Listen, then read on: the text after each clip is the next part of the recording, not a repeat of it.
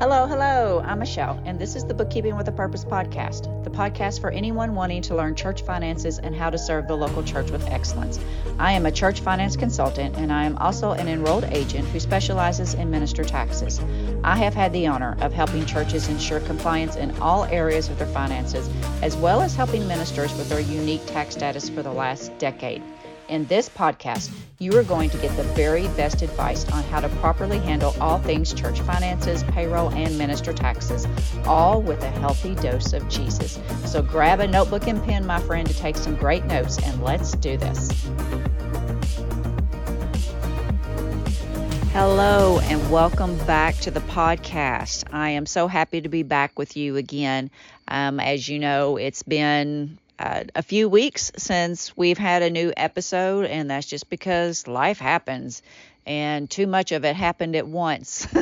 so I had to take care of some some things going on so that I could focus on uh, training and teaching again. And I thank you for allowing me that time. There were a couple of you that reached out via email and just asked if I was okay to see if we were going to continue with the podcast or if it had ended. And that you have no idea how much that tickled me. That was just awesome. So thank you so much for caring that let me know that there are people that still listen to it, that still want to learn about church finances.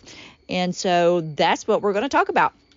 So today, um, as you know, we're in the fourth quarter. Fourth quarter is really busy for churches. You got a lot going on, especially when you get to December. You've got all the holiday things going on. But one of the things that you should be thinking about right now, especially if you're on a calendar year, is your annual budget. Most churches will not meet in uh, December for any type of business meeting or stuff like that. So this need, really needs to be done and approved in November, which is just next month. So today we're going to talk about three steps to help you create a sound church budget. Okay, there are lots of things that we could talk about, but we're just going to talk about three of them today. The first one is is that I want you to identify and evaluate the programs or activities that help further the mission of your church. Okay, so you're saying, girl, what exactly does that mean? That was a mouthful. This is what I mean. Okay, so you need to think about what is the mission of your church. If you're in an inner, inner city church, your mission may be to reach those kids, to reach the youth and the children in those inner cities. So you're going to want to make sure that you have a budgeted line item for programs and activities that are going to help uh, build those children and youth programs.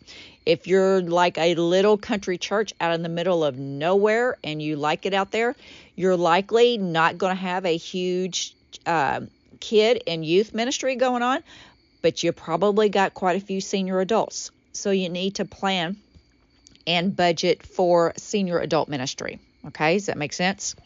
All right, so the second thing I want you to do is I want you to define your church's compensation philosophy. What that means is there are, even though you could be grouped into a small church, a medium sized church, a large church, a mega church, okay?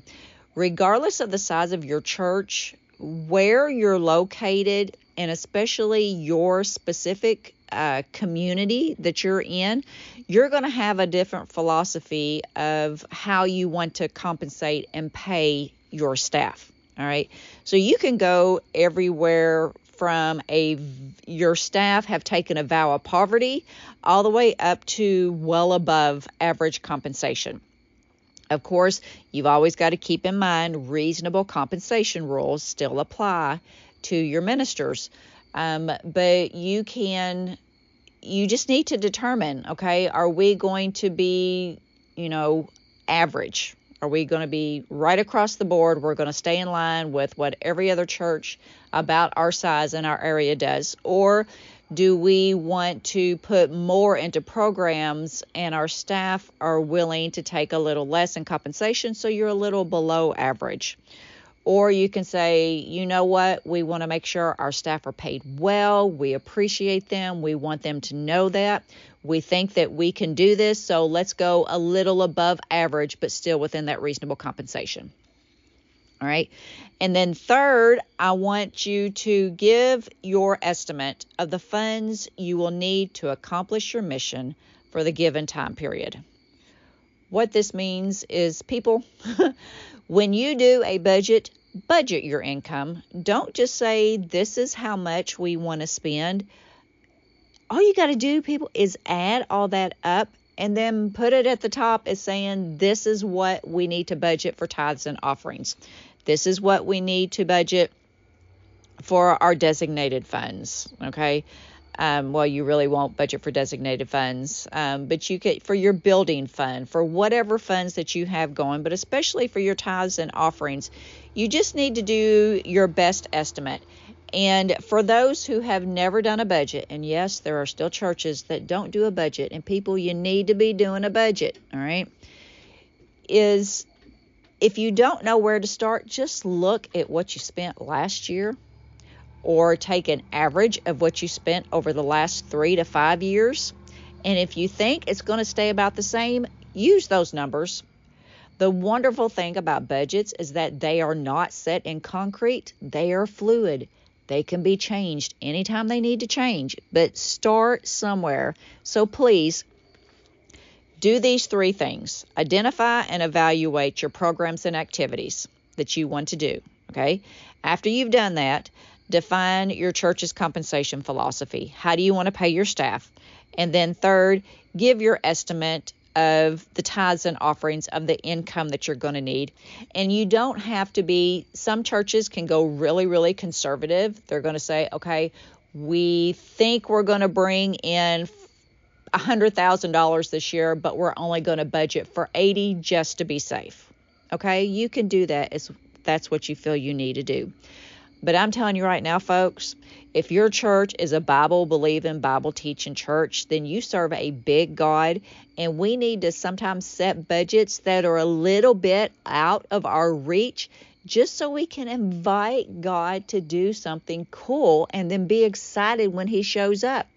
And you know what? If you fall under budget, it's okay. If you go above budget, that's awesome. okay. Um, just please get a budget, get something down on paper. Um, if you, you know, if you need help, there are lots of resources. Well, not a lot of resources, but there are resources that you can go to. Definitely start with your local denomination, state denominational office. They should be able to help you. Um, and if not, then reach out to someone that you think can help you. And depending on the community you're in, reach out to another church in your area that can help you um, with this. So that's going to be all that we're going to talk about today. So hopefully those three steps to help you create a sound church budget will help getting you go in the right direction. And as always, please remember, let's strive to make an impact and not just an income. And always look your best, do your best, and be your best.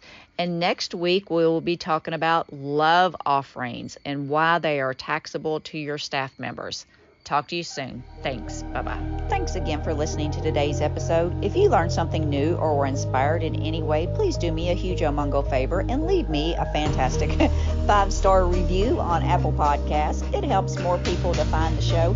And then share this episode with someone who you think it could help. Until next time, my friend, be blessed.